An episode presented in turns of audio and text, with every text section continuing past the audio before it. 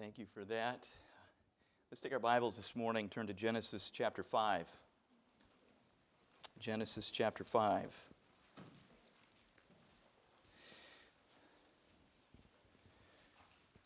Thought we'd begin this morning by having William come up on the platform. I asked Stephen Jr. if he would stand down below. And uh, then I could ask William, William, do you trust me? I noticed he didn't show up. I didn't. I think maybe that's my answer. Not just him. Have you seen Stephen Jr.? He hasn't come in yet. All right, anyway, all right, all right. Genesis chapters 5 and 6 we want to look at this morning. And uh, I'll give you the outline before we begin. Gonna, the outline is we're going to look at a stroll, a ship, and a storm. A ship, and a storm, and a stroll. That's interesting. What are we doing in Genesis? You know, this is a message that uh, I've had in my heart for quite a little while. Just a, a, passage here, a thought, and even into last year, I thought maybe the first time I spoke back in September it would be the opportunity, and God didn't lead me that way. And uh, so I thought again of it this time, and then about three weeks ago, uh, Brother Bosler spoke on a boat and a storm and a stroll, right? And uh, I thought, wow, that's very interesting, because that wasn't the text that I was thinking of. I was thinking of this. Is there a boat here? Anywhere in this vicinity? Is there a boat?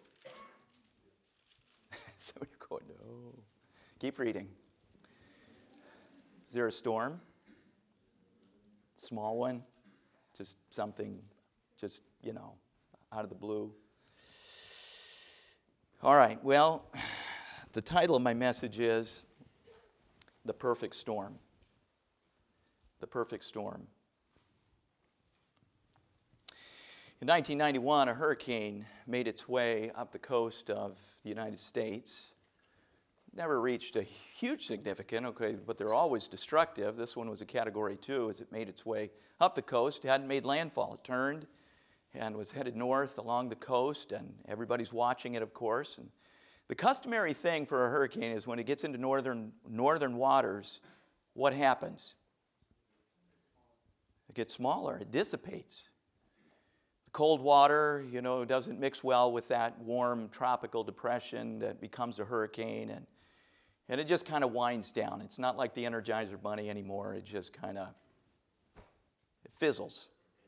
And for the people in the north, that's a good thing. They're not accustomed, like Florida, to having big hurricanes. And so it really doesn't amount to much. And surely, as the thing passed Massachusetts, it really dropped out of the category of being a hurricane. And therefore, it lost its name. You know, every hurricane has its name. It, uh, it lost its name. But then something very unusual happened. They say this only happens once every 50 to 100 years. It met a storm, really a, a low depression, a cold front coming out of Canada that had swept down from the mid Atlantic there and, and uh, or the Atlantic provinces there and, and came out and, and met, the two met. And that, that storm that came out of Canada was so big, it swallowed, it literally swallowed what was left of that hurricane. But because there was enough warm, warmth left in that tropical depression, something happened that was just, that caught everybody off guard, including the National Oceanic Service. It became a hurricane again. And the, uh, you know, the, the service that uh, is involved in that decided not to even give it another name, though it reached hurricane status, because they were afraid of, of just striking fear in everybody in New England. Now there's a hurricane that's formed off the coast of New England. And so it just became known as the perfect storm. People died. October 1991. I was in Maine at the time. I remember that day. The storm never got close enough really to where I was. It was off the coast. It struck Nova Scotia, and people died. In the storm, there are buoys off the coast that can measure wave heights. They say that the average sustained height of the waves off the coast were 39 feet. 39 feet, that's a four story building. Those are waves, consistent waves. What had happened to the ocean surface itself was perhaps the most unusual thing. The wind speeds reached 75 plus miles an hour, but coupled with waves 40 feet tall. And then a buoy 264 miles off the coast of Nova Scotia registered a wave 100.7 feet. That holds the record today for any part of the North Atlantic like that a 100 foot wave. One of the things that became famous about it is that there was a fishing trawler off the Grand Banks fishing for swordfish called the Andrea Gail, 72 feet long, caught in that storm six men aboard. It's never seen again. Nobody knows whatever happened to it. The perfect storm. You know, we do name hurricanes after people. Sometimes we have a little fun with it. You know, every, I think every storm has a name on it. The storm of our lives have our names on them. They have a purpose. You've been hearing about that a lot lately. Frankly, Testimony Chapel on Monday, some of you stood to recognize the fact that I've got storms this time of year. They've got my name on them. I'm walking in the storm. That's what God intends. He doesn't intend for you to drown. Let's look at Genesis chapter chapters 5 and 6 here, leading into a, we have a, you know, the opportunity here for a ship and a storm and a stroll, but in this text, they're in a different order. There's some things I want you to notice. We're going to actually take the stroll first because in Genesis chapter 5, we go through a list here of genealogy. And uh, if you're not familiar with this and you haven't taken first semester history of Civ, so we could ask some questions right now of some of these, some of these students here about Genesis chapter 5. There are many generations listed here and ages and the names of their sons. It goes from Adam in verse 1, 2, and 3, all the way down to Noah in verse 30 at the end of the chapter. These are those that are crying out to God chapter 4, verse 26 says, And to Seth, to him also there was born a son, and he called his name Enos. Then began men to call upon the name of the Lord. Yet the earth is filled with people who are not calling upon the Lord. You understand that to be the case. Are you with me? Have you taken history of Civ? the rest of you need to then. Look, let's look down the line here. Just I want you to see something. In verse 3, it says, Adam lived 130 years and begot a son in his own likeness after his image and called his name Seth. And the days of Adam after he had begotten Seth were 800 years. I want you to notice these six words. And he begat sons and, what's it say? Verse 7 And Seth lived after he begot Enos 807 years and begot sons and daughters. Verse 10 And Enos lived after he begot Cainan 815 years and begot sons and daughters. And verse 13 And Cainan lived after he begot Mahalalel 840 years and begat sons and daughters. Verse 16 Mahalalel lived after he begot Jared 830 years and begat sons and daughters. Verse 19 And Jared begat, lived after he begot Enoch 800 years and begot sons and daughters. Verse 22 and Enoch walked with God. There's the stroll.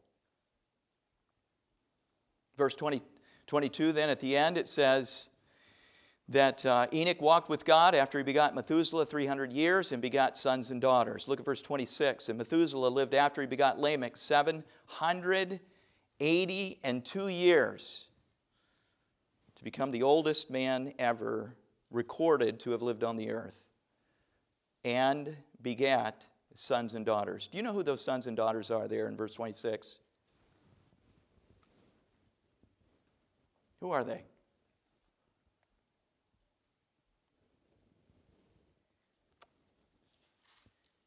They're Noah's uncles and aunts.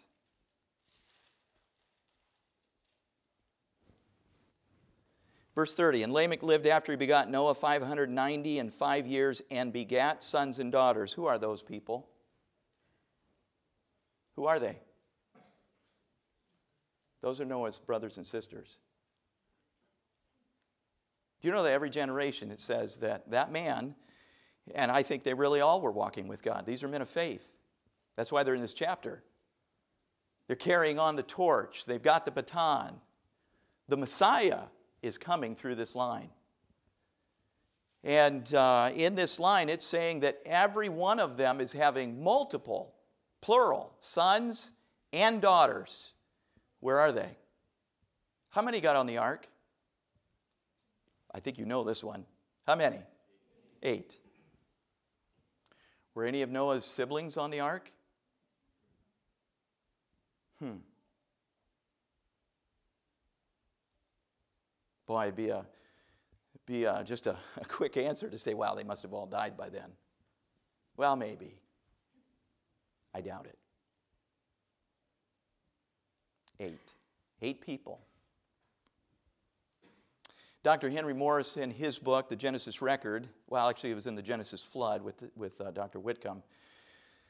Some of you have heard me say this that they, they actually took some mathematics to the problem and they said, now, if, if each family were this generational in years and had this many children, then after 1656 years to the flood, then here would be a conservative estimate of the number, the population of, on the planet. And the number they came up with was a thousand million. That's a billion. And they said that's conservative. It's likely that the number is actually quite higher than that. And yet we see that there are men walking with God, strolling with God. Has the storm come yet?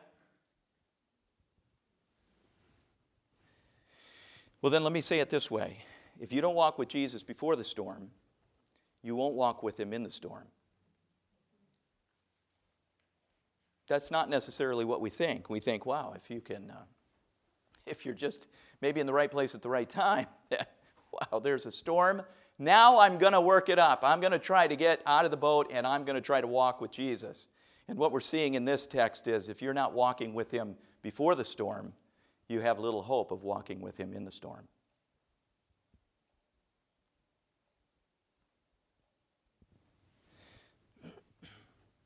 I want you to notice that under point number one in the stroll that the walk with God is uncommon.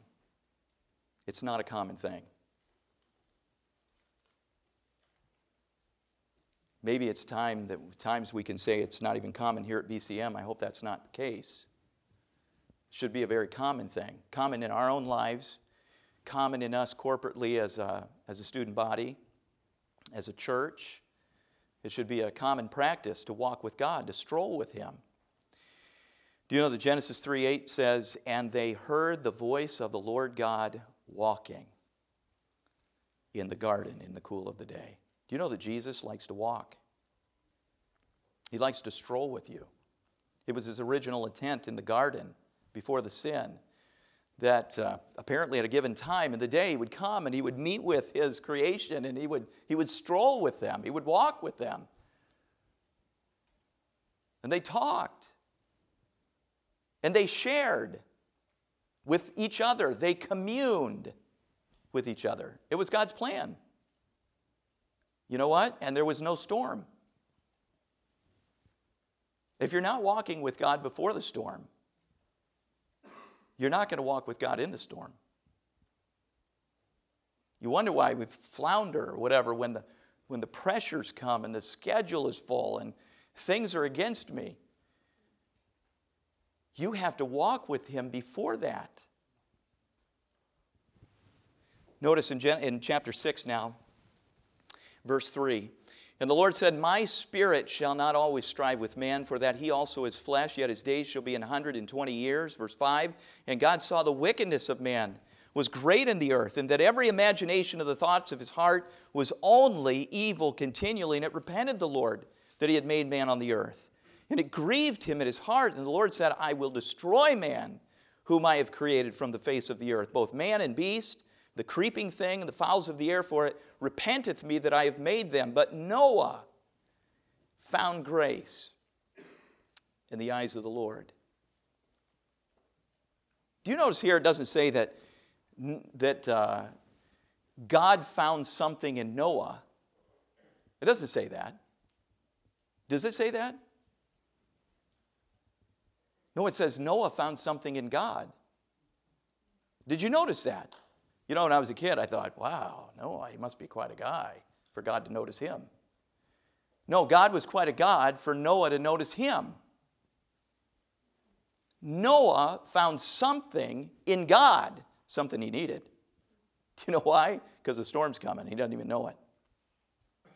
And notice what the result of that is. Verse 9 These are the generations of Noah. Noah was a just man, perfect in his generations. And Noah, what did he do? There he is. He's walking with God. Has the storm come yet? You walking with God? Walk with God was uncommon. First of all, a walk with God was an act of grace through faith. It always is. It's not about something that we're so good at doing.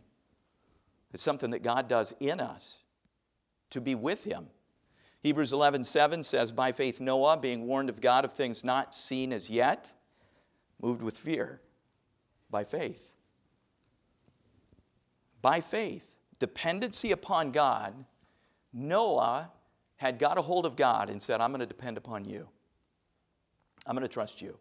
I'm going to believe you. This is the very testimony that some are, are speaking here on Mondays.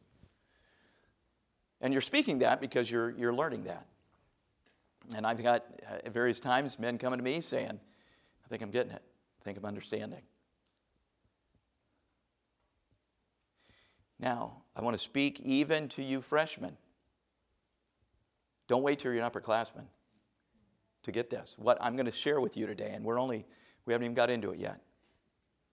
You need to listen carefully so that by the time you're a junior, senior, you don't have any regrets oh, I wish I had done this differently. Invariably, that'll be the case. The good thing is you're a freshman right now. Pay attention. We're already holding interviews for next year's freshmen. Do you understand that? We are, you're saying, oh, I'm a freshman, like you're going to be a freshman forever. No. There are young people out there who are now considering what you did a year ago that God may want me to come to BCM. And they're, we're holding interviews.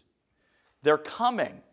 They're coming for visits, or we're interviewing them, and they're coming, and then you will guide them. You know when you will? Now, right now. Are you walking with God? Do you know what it's going to take to get into the boat? Because that's the next thing is the boat. Okay, what's it going to take to get into the boat? This is not hard. You're going to walk into the boat. Walk. God's not going to pick you up and force you into the boat. He didn't throw Noah into the boat and shut the door, and Noah was banging the door. I want out. Right? The boat's pretty important. How important is the boat to Noah? Come on.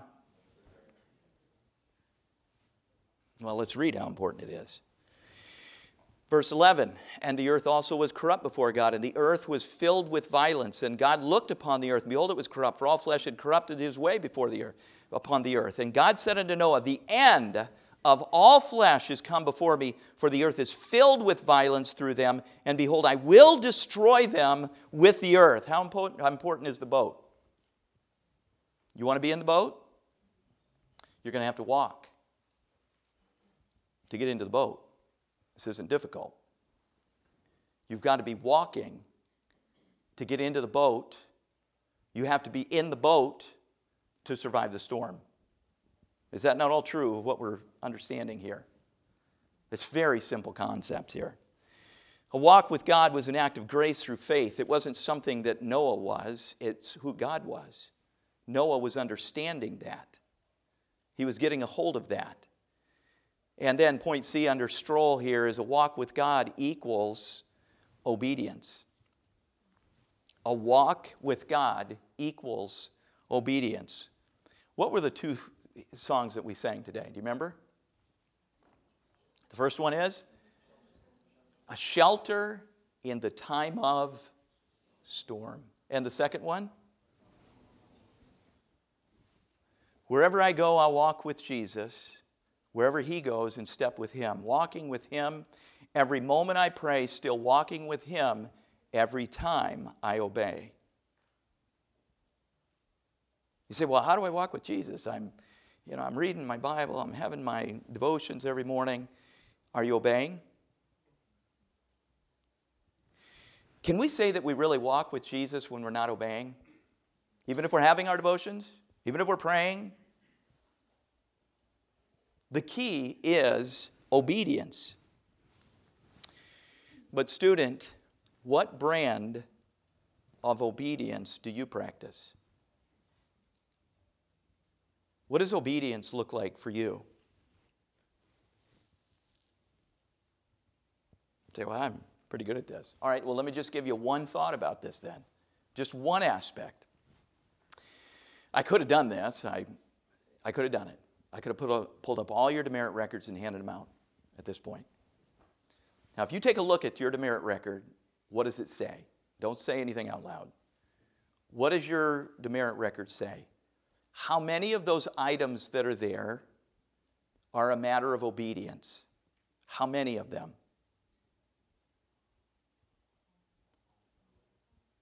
I, I, I would dare say they probably all are.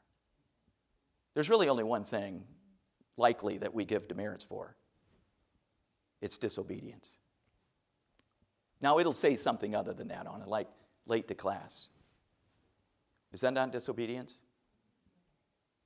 Phone on, forms not in, room job not done. What if we just what if we just changed all that and just put disobedience, disobedience, disobedience, disobedience? Right after college, I was teaching in a Christian school out of, outside of Philadelphia, and we took a bus trip with a class, field trip, went down to Washington, D.C. I remember this explicitly. And on the way back, the kids were really wound up.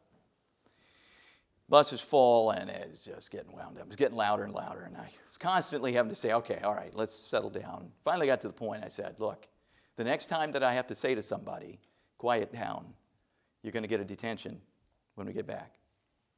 Okay, well, but you know what happened. It climbed and climbed. And finally, that one that just, there was the outburst, couldn't help himself or whatever, happened to be one of the nicest, best, hardly got a demerit, anything, but that's the one. I said, okay, you've got a detention. Really, somebody said to me later, you would give a detention for talking too loud? No. That's not what I gave a detention for. Do you understand? I gave the detention for direct disobedience. Whoa. What is your brand of obedience? Turn with me to Matthew chapter 14. I want to illustrate this. Matthew 14. In a couple ways. We're going to turn to a couple quick passages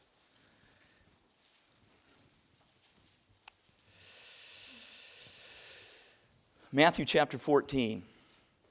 The feeding of the 5,000 just happened. In fact, the people are still around. They haven't even left. They're just still just marveling and what, the, what a miracle just occurred. And in chapter 14 and verse 22, it says, And straightway Jesus constrained his disciples to get into a ship and to go before him unto the other side while he sent the multitude away. Now, that part of it's rarely spoken of. We, we want to get to the part where there's the storm and Jesus is walking on the water, and Peter says, Wow, if it be thou, let me, you know, bid me come unto thee. And uh, Jesus says in verse 29, Come. And uh, wow, that was. But do you want to notice what it says here in verse 22 and straightway Jesus constrained his disciples to get into the ship. It's a very strong word. Here's what it is this is what it is he looked at his disciples and he said, You guys, you get in that ship. Now. The constrained idea is like, it's, it sounds like they didn't want to. Oh, I mean, this, look, miracle, people are still here, we're, we're having a great time. And Jesus says, Now. You say, Wow, he must have known a storm was coming. All things were made by him, and not without him was not anything made that was made. Who made the storm? He hasn't made it yet. But he said, Get in the boat. A matter of obedience. Now, let me say it this way you cannot get out of a boat you never got in. Let me say that again. You cannot get out of a boat that you never got in. And I'm afraid that we have students that are not yet, to this day right here, November 20th, that are not yet fully in the boat. You said, well, okay, you're saying it's the BCM thing. I got No, it's a boat. Did Jesus tell you to get in it or not? Did he or not? Then are you all the way in? Because now, at this time of year, it's really good to be able at times to get out and do what? Get out and do what?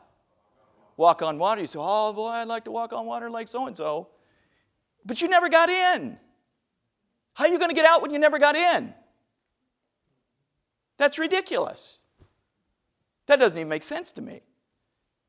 All right, presumably Peter's in the boat, and, uh, and finally the word comes the word is come. That's all it was. Come. What do you think was the first part of Peter's body to get out of the boat? Talk to me. Whatever you just said, I'm sure that's the case. I mean, whatever. I don't know. Hand, head, arm, I don't know. Did he fall out? Did he, you know, I'm thinking his leg. Okay, so his leg gets out of the boat. You know, it'd be if, if he's going, I'm okay, here I come, I'm coming, I'm coming. I'm not moving. What? And he looks down, and he's missing his leg. He's missing his leg. The very leg that's supposed to get out of the boat. It's not there. He looks back at the beach. There it is. now, that would be a problem.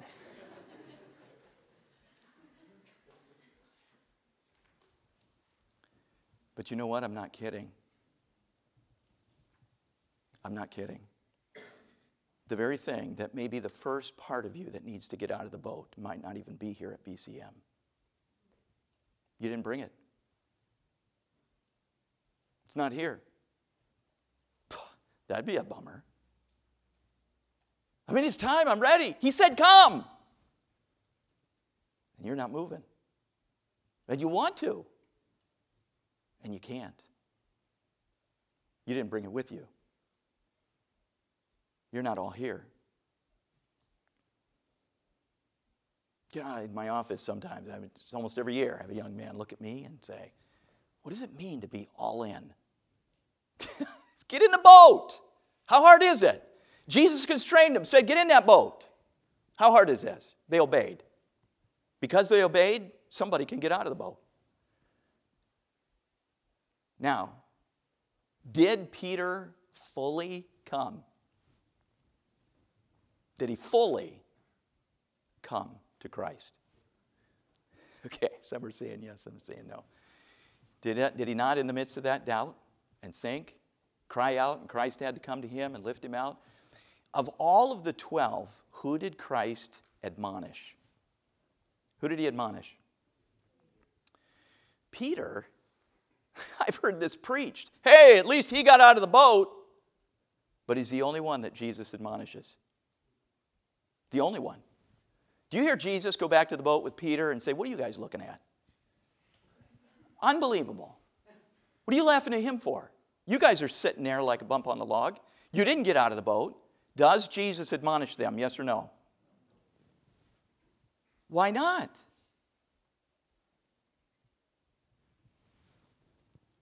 Who did he tell to get in the boat? Who did he tell to come? Wasn't their storm?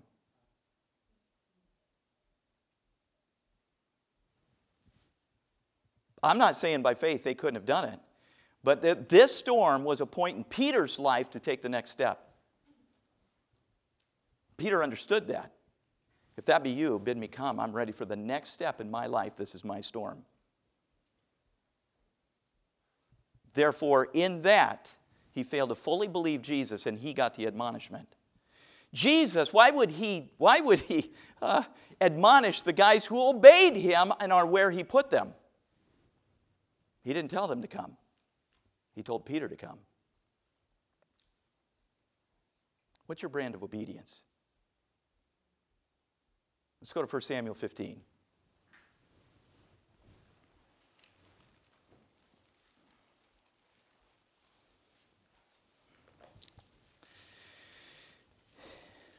It's kind of lengthy, but I want to read through this uh, as fast as I can.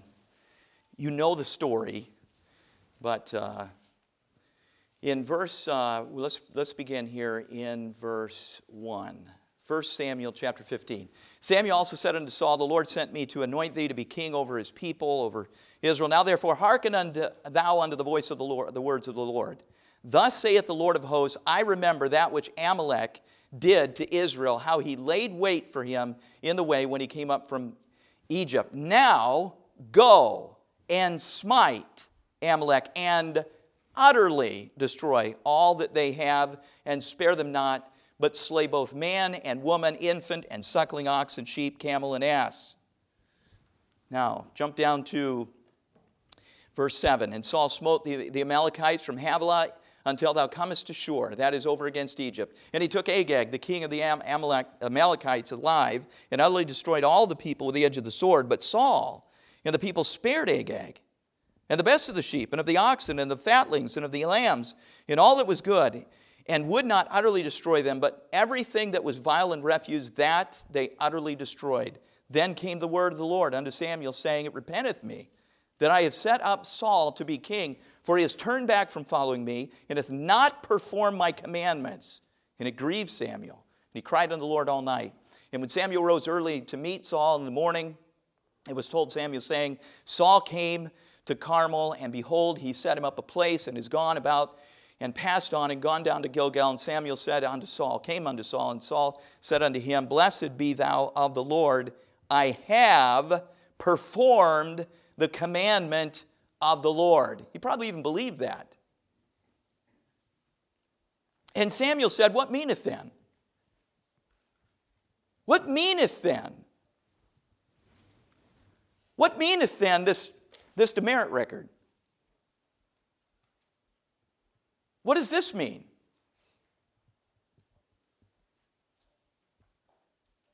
What does this mean? I want you to consider that, student. What is the brand of your obedience? What is the extent of your obedience? Yours. Let's keep reading. Verse 15 And Saul said, They have brought them from the Amalekites, for the people spared the best of the sheep and of the oxen to sacrifice unto the Lord the God, uh, thy God. The rest I have utterly destroyed. Then Samuel said unto Saul, Stay, and I will tell thee what the Lord hath said to me this night. And he said unto him, Say on. And Samuel said, When thou wast little in thine own sight, wast thou not made the head of the tribes of Israel? And And the Lord anointed thee king over Israel. And the Lord said, and the Lord sent thee on a journey and said, Go and utterly destroy the sinners and the Amalekites and, and fight against them until they be consumed. Wherefore then didst thou not obey the voice of the Lord, but didst fly upon the spoil and didst evil in the sight of the Lord? And Saul said unto Samuel, Yea, I have obeyed the voice of the Lord. It have gone the way which the Lord sent me, and have brought Agag, the king of Amalek, and have utterly destroyed the Amalekites. But the people took the spoil the sheep and the oxen. Verse 22 And Samuel said, Hath the Lord his great delight in burnt offerings and sacrifices as obeying the voice of the Lord? Behold, to obey is better than sacrifice, and to hearken than the fat of rams. Students, listen. It says in the text, though I skipped over the verses, that Saul took 210,000 soldiers with him to meet the Amalekites. Let's just suppose for a moment that the Amalekites have a similar sized army, I don't know. But let's suppose 210,000. And he saved how many? One. Do you know how obedient he has been? Do the math. 99.99995% obedient.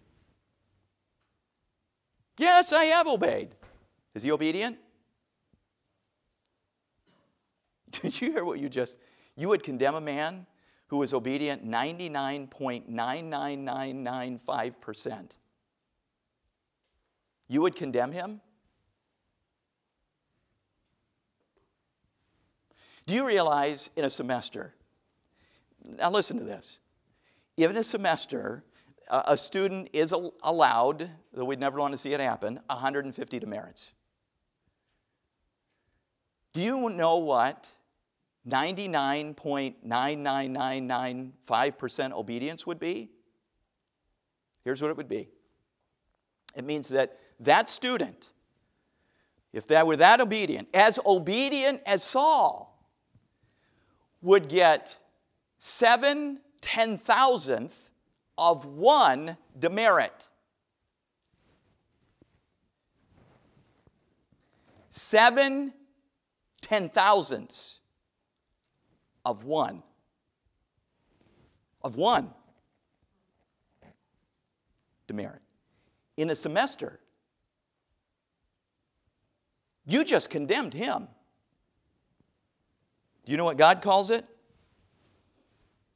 Verse 23 For rebellion is as the sin of witchcraft, and stubbornness is as iniquity and idolatry, because thou hast rejected the word of the Lord, he also hath rejected thee from being king. Willful disobedience on Saul's part. And God calls it rebellion. It's interesting how you picked up on it in his life. Look, we understand accents, this, whatever. Listen, the rules are clear. You signed them.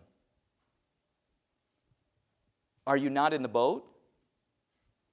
Because if you're not in the boat or you're only partially in the boat, well, then when the storm comes, it's no wonder you can't get out of it and walk on water. It's no wonder. Don't get frustrated with the circumstance. How come I'm not? I get out, I can't. You know, I fall over the side of the boat and I'm Jonah. I fall right in the water. There's a fish. Funk. Man, if that's the story of your life, you're in the wrong boat. Yes? The boat that Jonah was supposed to be in was headed another direction. Yes? It wasn't really a boat, it was a chariot. Whatever. He was supposed to go to Nineveh. He's in the wrong boat. There are other boats and storms. Did God tell you to get in this boat? Look, let's be real plain about this. If you are in the wrong boat, correct it. If God didn't tell you to come here, then we, we didn't. We didn't put a new, you didn't, do you have, ro- you have burns? Like rope burns around your neck? Did we, did somebody force you? Or did the Lord constrain you to get into the boat? Get in. Doesn't sound like they were super excited about it for whatever reason. God said, You get in, they got in. Then the storm came. That's no problem. You know what? It wasn't a problem for the guys sitting in the boat either. They were where they were supposed to be. There was one who could do what nobody else has ever done in human history walk on liquid water. What did it feel like? You ever wonder that? What was it? Wow. You know, I dare say that everybody in this room right now is in the midst of some sort of storm. Sure, of course. Not just the obvious, the schedule, whatever, other things. I understand. You've got a storm.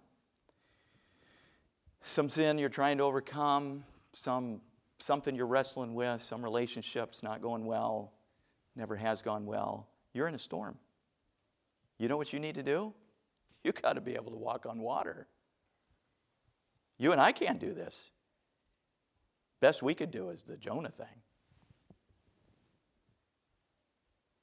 God intends that that storm that has your name on it, has your name, that you get out of the boat, the one that you got into, in obedience, full obedience. I'm in. I'm totally in. If there's some evidence of disobedience, that means you're not in the boat. You need to correct that. You need to go to somebody and correct that. Look, I'm sorry about this. I want to make sure that you know about this. I want to get in the boat. I don't want to be half in, half out. I want to be part of me back on the beach. That's a problem. Because when the storm comes, I want to be a water walker. I want to survive. I want to walk with Jesus. He's in the storm. Let's bow our heads.